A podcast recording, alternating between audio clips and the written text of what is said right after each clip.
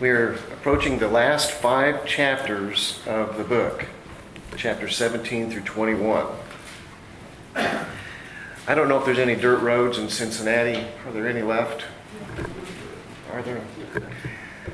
Have you ever been on a dirt road? Down to South Carolina. Not here, no.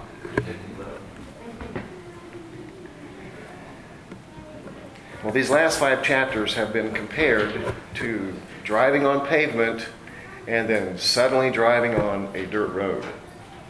And that's because they're so different. Something changes. There's a cycle in the book, which uh, we have talked about many times, where uh, people are living for God and then they go astray and they start sinning and they do what's evil in the eyes of the Lord and uh, God brings judgment upon them. And what he does is he, he would raise up people to oppress his people and to make them miserable. And so that they would recognize the sin that they've been committing and repent of it. And so it's a cycle where they sin, God brings an oppressor on the people, the people cry out to the Lord for help and deliverance and repentance, and then God raises up a judge or a governor or a deliverer and he delivers the people. And there's peace, basically, until that judge dies, and then the cycle starts all over again. And this is what's transpired as we've moved through the book. And each cycle has been a little bit different. Some of them have been pretty wobbly. But when we come to these chapters, 17 through 21, that all stops. There's, there's no oppressor. There's nobody crying out to God. There's no deliverer. But there is a recognizable transition from everyone doing what is evil in the eyes of the Lord to everyone doing what is right in their own eyes. These chapters are like a uh, epilogue or an appendix to the book. Some, some of you have read a book, and at the end of the book, there's like a little appendix, a little afterthought about something.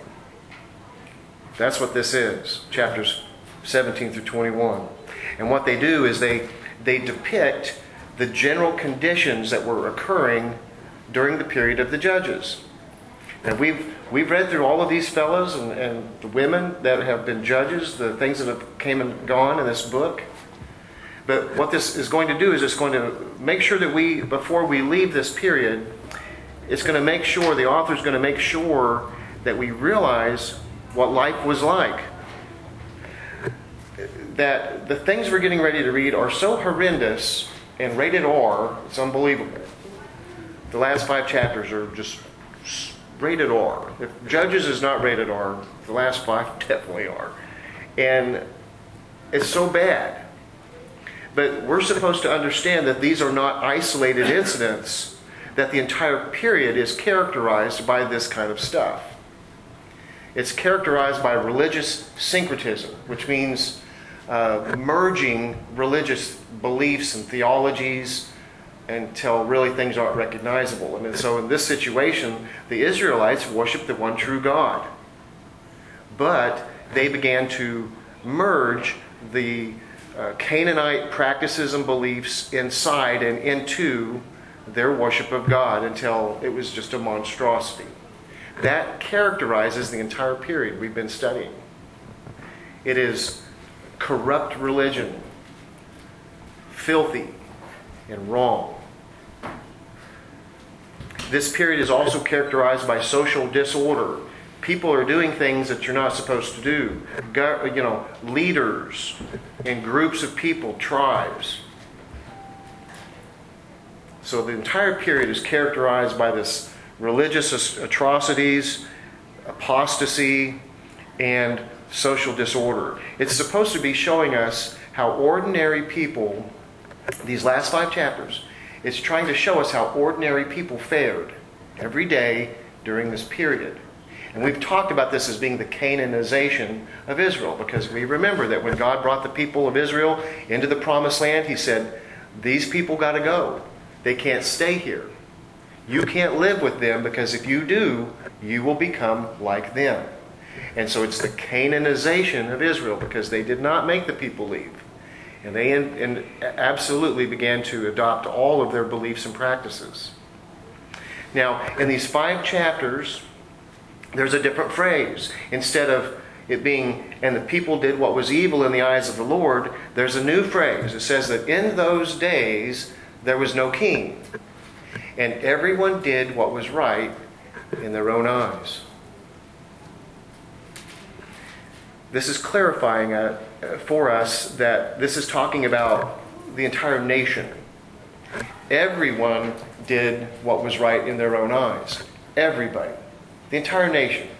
Everybody was doing what seemed right to them. Truth was relative. The standard was not God. You know, in America, we have a, a, our government and our educational system, and many of the churches in our country have abandoned the authority of Scripture. And so there's no uh, mark that you measure yourself from. And this was the problem in this period. This phrase uh, works as bookends to this entire piece, chapters 17 through 21, because the phrase is said in the very beginning and the phrase is repeated at the very end. It's also repeated a couple of more times at key moments as we move through these chapters.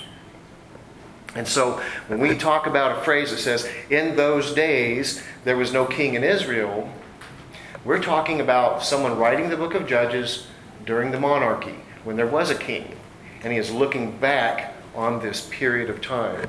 In those days, there wasn't a king, and everyone did what was right in their own eyes.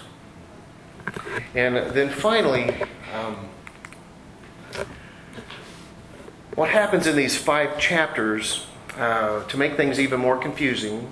And just remember that if you sometimes you'll read a book, and at the end of the book there's this there's this little piece, something, some side thought, some supplemental thought, an appendix. That's what this is. And so it's important for us to remember that these five chapters do not occur at the end of the book. They actually occur at the beginning. Now, we know this from several reasons, but one of them is in chapter 20, verses 27 and 28. Here we find that the Ark of the Covenant is in Bethel. And that happened at a very early period before it was moved to Shiloh. And at this very early period, Aaron's grandson, Phineas, was serving in the tabernacle. We're going to read in our chapter today about a Levite named Jonathan who is the grandson of Moses. And so, what we're going to be reading, chapter 17 through 21, are things that have occurred within a hundred years of the conquest. We remember Judges chapter 1 and Judges, Judges chapter 2 and what we studied there. And, and in Judges chapter 2, verses 6 through 10, it talks about how it talks about how the people abandoned God and went back to the Baals and worshiping Baals, doing the practices of the Canaanites. It says that this happened as soon as the generation died that had witnessed the Exodus and the conquest that was led by Joshua. So as soon as those people died, everybody went crazy, everybody abandoned God and began doing what was right in their own eyes. So chronologically, what happens is we move straight from Samson to Samuel. In the middle are these five chapters. And what these five chapters are going to do is in chapters 17 through 18, is going to tell us the fate of the tribe of Dan. That's what we're going to be looking at today. And then the final three chapters deal with the fate of the tribe of Benjamin. But in your Bible, you're reading through it, you get to Samson, the book of Judges is over because the, the next five chapters have to do with things that have been happening in the entire period. The book of Judges ends and the book of Samuel begins because he's the next judge, First Samuel. Of course, in your Bible, there's the book of Ruth in between. And the things that happen in the book of Ruth occur also during this period of the judges, specifically during a famine. So if that hasn't confused you, uh, what I'm trying to do is explain, uh, the best I can, is that these chapters just want us to know what life was like for you and me if we were there. This is what it would have been like. So we're going to begin in chapter 17 this morning, verse 1. There was a man from the hill country of Ephraim named Micah. And he said to his mother, The 1100 pieces of silver taken from you, and that I heard you utter a curse about, here they are. I have the silver with me, I took it. So now I'm returning it to you. Then his mother said, My son, you are blessed by the Lord. What? And he returned the 1100 pieces of silver to his mother, and his mother said, I personally consecrate the silver to the Lord for my son's benefit, to make a carved image overlaid with silver. And so he returned the silver to his mother, and she took five pounds of silver and gave it to the silversmith. And he made it into a, a carved image overlaid with silver, and it was in Micah's house. This man Micah had a shrine, and he made an ephod and household idols. And he installed one of his sons to be priest. And in those days, there was no king in Israel. Everyone did what was right in his own eyes.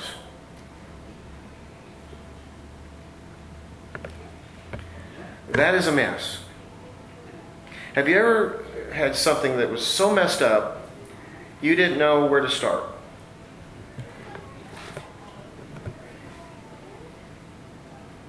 This is so messed up, I don't know where you would start. I can't even begin to tell you what's what's up and down with this thing. You know, normally, uh, what's happened here is, is that Micah stole his mom's money and then gave it back to her uh, because he was afraid of his curse. And so when she gave it back to him, the mom's like, oh no, I cursed the person who stole this, and it's my son. So now she's trying to throw up a, a, a blessing to the Lord to counteract the curse. And then she says, you know what, I'm just going to give this money to God. And instead of taking it to the tabernacle, she decides to use it to make these images. And so Micah has church in his house. He's got a shrine in his house. He's appointed his, one of his sons to be his priest. You know, normally a name reflects the person who named him. Micah's name means uh, who is like Jehovah. So to give Micah that name, it gives us the impression that, uh, that his parents feared God, at least at some point. We notice that the father's not mentioned here, just the mother. So she may be a widow. And there's this striking, terrible merging of worshiping God with idolatry. Everything here is wrong, and any mention of God is betrayed by their actions.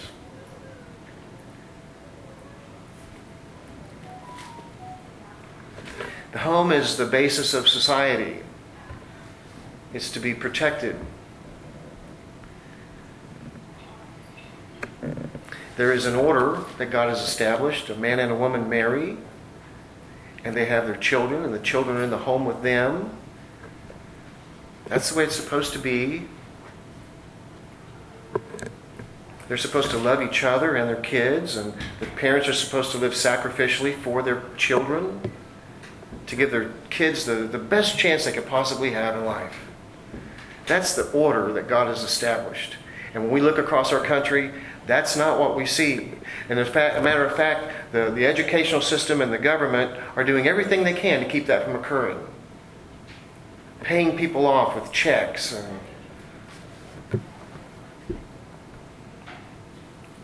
It's not the way it's supposed to be. And so the church should be exemplary in this regard. Verse 7, let's see what happens. There was a young man, a Levite, from Bethlehem in Judah, who resided within the clan of Judah. The man left the town of Bethlehem in Judah to settle wherever he could find a place. On his way, he came to, to Micah's home in the hill country of Ephraim. Where do you come from? Micah asked him, and he said, I'm a Levite from Bethlehem in Judah, and I'm going to settle wherever I can find a place. So Micah replied, Well, stay with me and be my father and priest, and I will give you four ounces of silver a year, along with your clothing and provisions. So the Levite went in and agreed to stay with the man, and the young man became like one of his sons. Micah consecrated the Levite, and the young man became his priest and lived in Micah's house. Then Micah said, Now I know that the Lord will be good to me because I because a Levite has become my priest.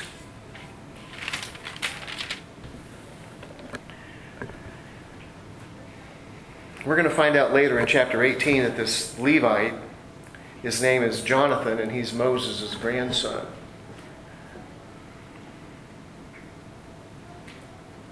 The tribe of Levi is where you find priests. You don't find uh, priests from the tribe of Ephraim. The way God set this up, there was 12 tribes of Israel. The tribe of Levi served all of the other tribes. And they were to be they were to be uh, protected and funded and supported by the other tribes. That was the way it was set up. So uh, some of the people in the tribe of Levi were priests. They had to be uh, a man who was qualified. And they became priests. Out of those, the high priest had to come from the line of Aaron. But everybody else in the tribe, they, they, uh, they assisted the priests, they assisted the services of the tabernacle, they taught the law to the people, and they were very much involved in the music and praising in Israel, the tribe of Levi. And of course, all of this was occurring in the one place that God had designated, which was the temple, the tabernacle. And so uh, there wasn't 800 or two places, there was one. There was one. The tabernacle was in Bethel. The tabernacle was eventually moved to Shiloh. Eventually, a temple was built in Jerusalem. But it was at that one specific location. And why? Because that's where the priesthood was. That's where the presence of God was in the Holy of Holies. The entire system of the law was designed for the nation of Israel to, to come to the tabernacle at different points of the year, to offer sacrifices, to pray, to make new commitments to God, to thank God for all of the blessings. And so the tribe of Levi was supported by the people. And so here we've got a uh, Levite who's living in Bethlehem. Well, there were 48 cities that were given to the Levites to live in, and they were cities that were within the territories given to the different tribes. Bethlehem is not one of them. So, for a Levite to be living in Bethlehem means that uh, it indicates that the, that the priests were scattered abroad because they weren't being supported. They were trying to find places. People weren't going to church, and the people that were going to church weren't giving and the system was collapsing. And so priests are coming of age, they're ready to serve in the, in the tabernacle, but they can't. And so this is a condition. It's, a, it's an indication that the nation is not going to church. And they're not doing things like they're supposed to. We see here that Micah stole $1,100, 1,100 shekels of silver from his mom. And uh, we remember that Delilah was offered 1,100 shekels of silver from the different leaders of the Philistines to betray Samson. Remember? So uh, the Philistines had five major cities. There was a, a governor or a king or a, whatever you want to call them, a president or whatever of all of these city states, these five city states. And one of each one of them offered 1,100 shekels to Delilah if she could figure out how to betray Samson. Well, because money fluctuates in value, the, the price of gold, the price of silver, and it, it did back then too, it's the, the only way we can truly appreciate the significance of this amount is by comparing it to other transactions in Scripture. And so we see here that she took 200 shekels of the 1100 to make two different idols. One of them is, is a cast idol, and one of them is a carved idol. A carved idol would have been a statue like made out of wood or something, and then they would plate it with silver or gold. A cast one would be where you'd pour it into a mold. And so 200, 200 shekels was used for that. This Levite is coming to Micah, and he, he likes his agreement. He's get, got free room and board and 10 shekels a year. So 1,100 shekels is a lot of money. We see him, uh, we see Micah all excited because he's got a Levite. He's got, he's got a shrine in his house, so instead of going to the temple, it's a shrine, and the shrine has got idols in it. And he's got a Levitical priest serving him in this kind of an atmosphere.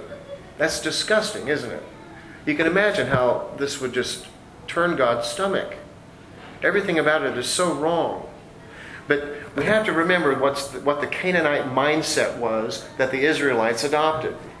You know, the, the mindset was that uh, God or the gods were transactional. If I do this, you'll do that. If I don't do this, you won't do that.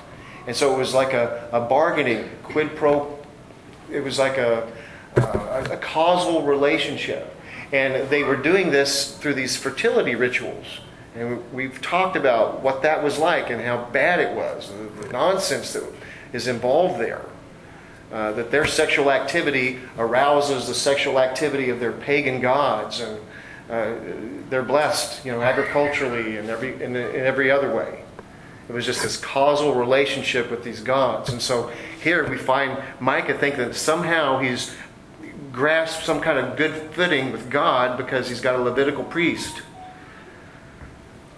It's confusion, it's filth, it's chaos. And it's a terrible depiction of what's going on in a home. It always bothered me when people say, that's their business. I don't, what, what two consenting adults do in the privacy of their own home, that's their business. That, bothers me. It bothers God. It's, that God cares about what's going on in our home. Our homes are supposed to be in order. And when we become Christians, a lot of times our life is not in order we've made a lot of mistakes and, and the home is not in order. But if you'll put one foot in front of the other and give God a chance, He'll help you to repair damage and to put things back in place as best as possible under each circumstance. God wants to mend our fences and to mend our lives and to mend our homes. And our worship is not supposed to be something that's corrupted. We're supposed to stay true to the Bible and to let the Bible say what it says and not change it. And our worship is supposed to be, you know, pure and clean. This is the way we're supposed to live. Well, what we're getting ready to read in chapter 18 is the rest of this story. And it involves the tribe of Dan. And I'll just let the cat out of the bag here is that the tribe of Dan failed to take control of the territory that was given to them by God. God promised that if you will yield your heart to me, I will go before you and I will give you the land. And Dan was not able to do that. So here we are. It's the period of the judges. It's the time after the conquest, and Dan does not have any territory. They've got a little slice, but it's not enough for the entire tribe. And so they decide to go find new land. And so uh, we talked about we, in First Peter how God disciplines us and chastens us, and He tries to mold us to His image. And and so sometimes we can feel God putting His finger on us, and we don't like it. You know, so we're doing that, get away from it. And we try to wiggle out from underneath God's finger, you know, so that we don't have to change. And this is exactly what the tribe of Dan is about to do. We'll begin reading in verse 1. And there on the map, you can see, uh, just so you know, uh, you can see the territory that was given to Dan. But they're going to end up way north in that city that they call Dan. But that land was given to them. They just didn't take it. Verse 1 In those days, there was no king in Israel, and the Danite tribe was looking for territory to occupy. Up to that time, no territory had been captured by them among the tribes of Israel. So the Danites set out five brave men from all their clans, from Zorah, and Eshtaol uh, to spy out the land and explore it. And they told him, Go and explore the land. They came to the hill country of Ephraim as far as the home of Micah and spent the night there, these five men. And while they were, the, and while they were near Micah's home, they recognized the speech of the young Levite. And so they went over to him and they asked, Who brought you here? What are you doing in this place? What is keeping you here? And he told them what Micah had done for him and that he had hired him as his priest. And then they said to him, Please inquire of God so we may know if we have a successful journey. The priest told them, Go in peace. The Lord is watching over the journey you are on. The five men left and they came to Laish. That's that city of Dan up there. And they saw that the people who were there, uh, the people who were, who, who were there were living securely in the same way as the Sidonians, quiet and unsuspecting. There was nothing lacking in the land and no oppressive ruler. They were far from the Sidonians, having no alliance with anyone. So when the men went back to their clans at Zorah and Eshtaol, the people asked them, What did you find out? And they answered, Well, come on, let's go up against them, for we have seen the land, and it is very good. Why wait? Don't hesitate to go and invade and take possession of the land. When you get there, you will come to an unsuspecting people and a wide open land, for God has handed it over to you. It is a place where nothing on earth is lacking.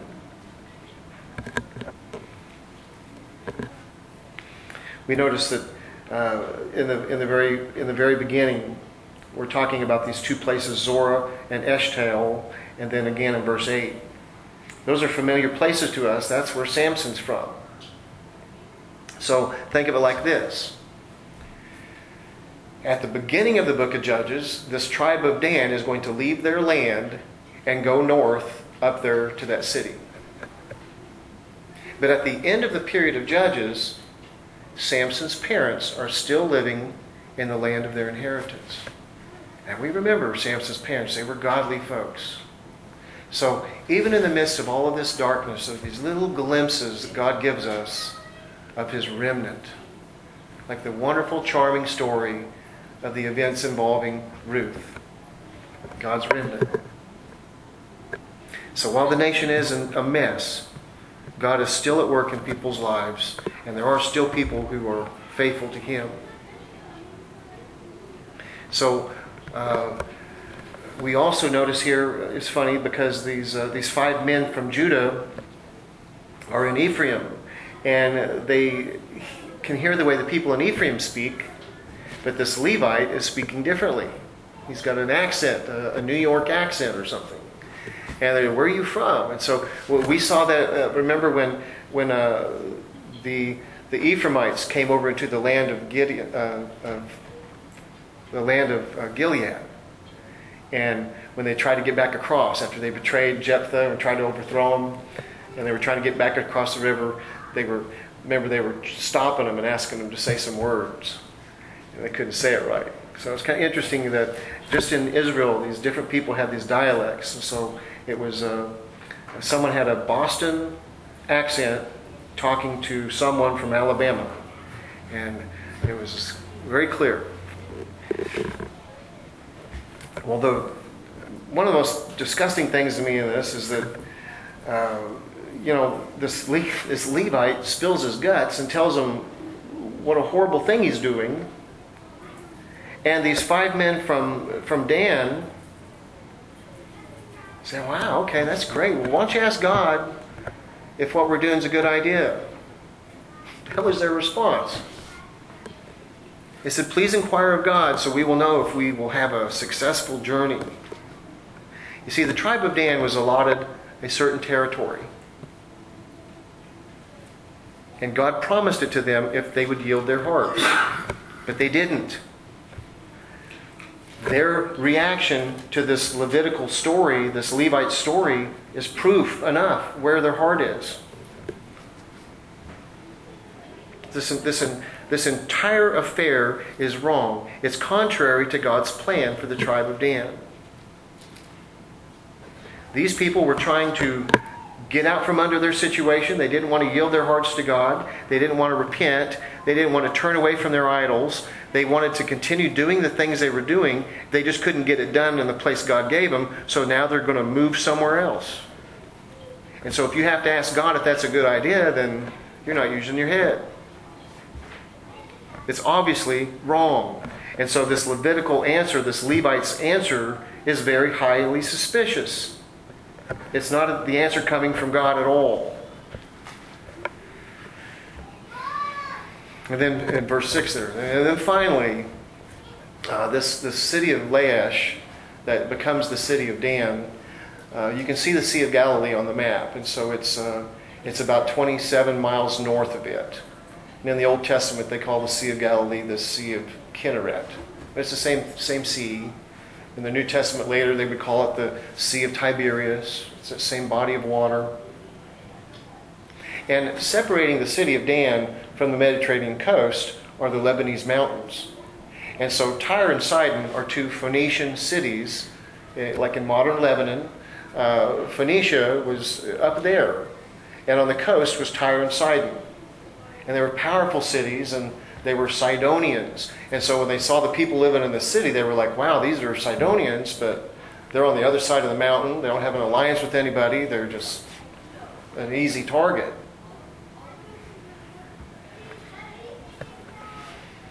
So this is what happens after that. Verse 11.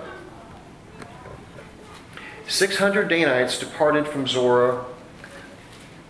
That's Samson's hometown, armed with weapons of war. And they went up and they camped at Kiriath Jearim in Judah.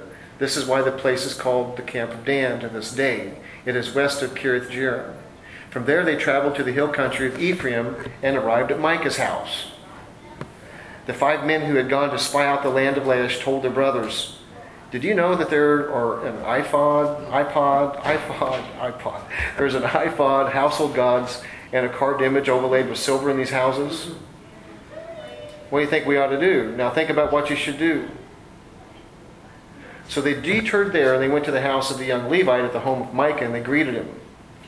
The 600 Danite men were standing by the entrance of the gate, armed with their weapons of war.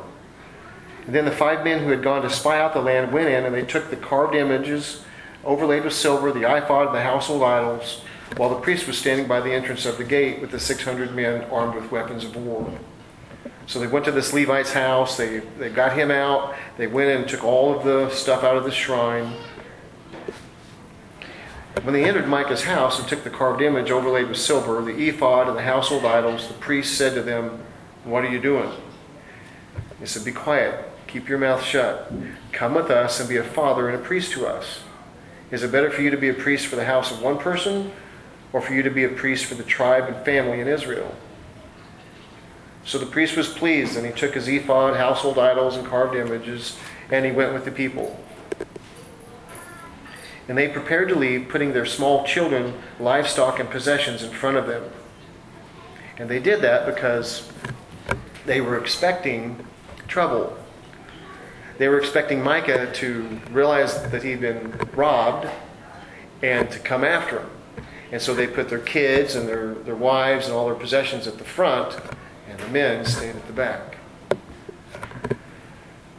Verse 22 After they were some distance from Micah's house, the men who were in their houses near it mobilized and caught up with the Danites. And they called to the Danites, who turned to face them and said to Micah, What's the matter with you that you would mobilize the men? And he said, Well, you took the gods I had made and the priest and went away. What do I have left? How can you say to me, What's the matter with you? So the Danites said to him, Don't raise your voice against us, or angry men will attack you, and you and your family will lose your lives. So the Danites went on their way, and Micah turned to go back home because he saw that they were stronger than he was. Verse 27. After they had taken the gods Micah had made and the priest that belonged to him, they went to Laish to a quiet and unsuspecting, unsuspecting people. They killed them with their swords and burned down the city. There was no one to save them because it was far from Sidon and they had no alliance with anyone. It was in a valley that belonged to Beth Rehob, and they rebuilt the city and lived in it, and they named the city Dan after the name of their ancestor Dan, who was born to Israel. Now, I see that verse 29 says he was born to Israel. That's Jacob. Dan is Jacob's fifth son through Rachel's handmaiden. So when it says Israel, it's talking about Jacob. So verse 29, they named the city Dan after the name of their ancestor Dan, who was born to Israel. The city was formerly named Laish. The Danites set up the, the carved images for themselves. Jonathan, son of Gershom, son of Moses, and his sons were priests for the Danite tribe until the time of the exile from the land. So they set up for themselves Micah's carved image that he had made, and it was there as long as the house of God was in Shiloh.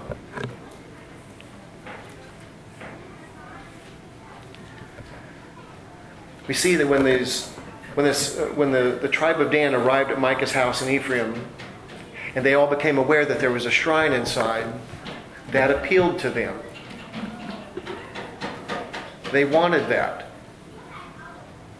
And that reveals their heart and it reveals the, disobe- the disobedient nature of their mission. And look at what he says, you know, Micah, when he, when he realizes he's been robbed and he goes up to these people, he says, You took the gods I made and the priest. What do I have left? What a sad, sad situation. What a sad testimony to what it will be like for people who die without God. You know, when you've got your idol, you're happy, you're good. But when it's taken away, you've lost that connection with your gods. You've lost that ability to work your magic, to, uh, to have that transactional relationship with your gods so that you can remain in blessing. It's, it's gone. You don't have it anymore. So you, you're now you're in search for your next idol. You've got to get that connection back to Baal and Ashtoreth, or you're, you're undone. No truer words could be spoken than a person who has died without Christ. That sense of complete and utter loss.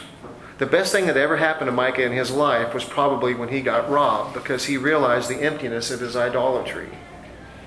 I can only hope that he turned his life to, back to God after this because he falls out of the picture. We know, we're no longer told about this man.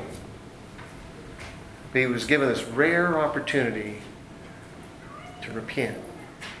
You know, some people are going to die and they're going to come to these realizations after they die, after it's too late. God did Micah a super big favor.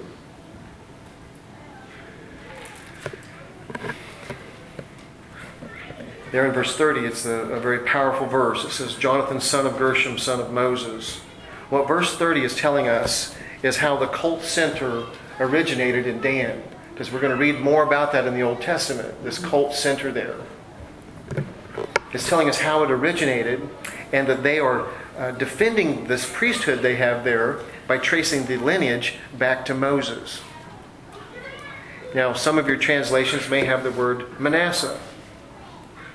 And that's because the Masoretes, uh, about 100 AD, the Masoretes, they were the scribes. They convened in Jamnia and they, I'm going to try to get ridiculous here, but what they did is they wanted to uh, arrive at a, a, text of the Old Testament that, without any discrepancies that they were just going to continue to copy from. And they arrived at one specific text. So uh, you have to remember that the Bible was trans was copied by hand and people would make mistakes. Um, they would write little notes, and so the next time it was copied, somebody would put those notes into the text. And so little mistakes like that. And so they were trying to refine it and purify it. Well, what they did, uh, somebody had written the word nun above the word for Micah, for, for Moses. And it got brought down into the word. And so uh, some people think that the reason that happened is because they were trying to protect the legacy of Moses. They didn't want to. They didn't want that skeleton in their closet that one of his grandsons was an idolater. But you can see exactly what the tribe of Dan is trying to do. They're trying to legitimize what it is they're doing. They've got this horrendous cult center that is in opposition to what is going on in Shiloh, and they're defending it with the lineage of Moses.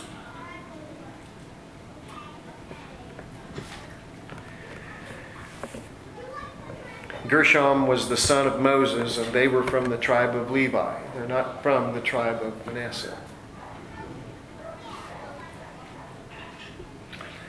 And it tells us here in this uh, closing that Jonathan's son served in the cult center of Dan until the time of the exile from the land or the captivity. And when this captivity, this exile, whatever they're talking about, apparently coincides with the time when the tabernacle was in Shiloh. Because it says in the final verse there, it was there as long as the house of God was in Shiloh. You know, uh, years later, when the nation splits, uh, Jeroboam will set up another cult site in the city.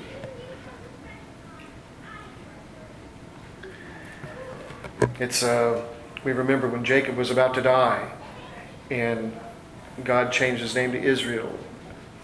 But when Jacob was about to die, he pronounced basically prophecies and blessings on his sons, on the 12 tribes.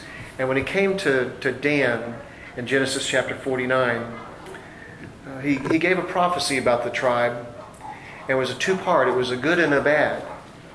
And the good was fulfilled through Samson, and the bad is fulfilled here as we're reading and all of the events that this is going to lead to with this tribe.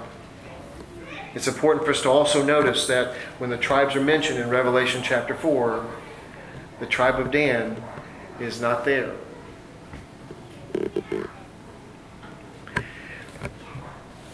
In closing, we remember that when God told the people of Israel to go into the land of Canaan and to remove the people, kill them, don't stay with them. That sounded so harsh and, you know, just why would God want to do that? You have to remember that the Canaanites knew that the people of Israel were coming. They had the opportunity to leave, but they chose to dig in and fight. God wanted them to not cohabitate with those people because of what it was going to do to them. It's the picture of a Christian who repents of his sins, asks Jesus to come into his heart, and he's born again, and he's brand new, and he's so clean, and everything's just so great. And over time, the world can work its way into that Christian to where you can't even tell they're a Christian anymore. It's the Canaanization of Israel. God was right. When we read this, we realize that God was right all along. Do what God says because it's going to be the right thing to do. Let's pray.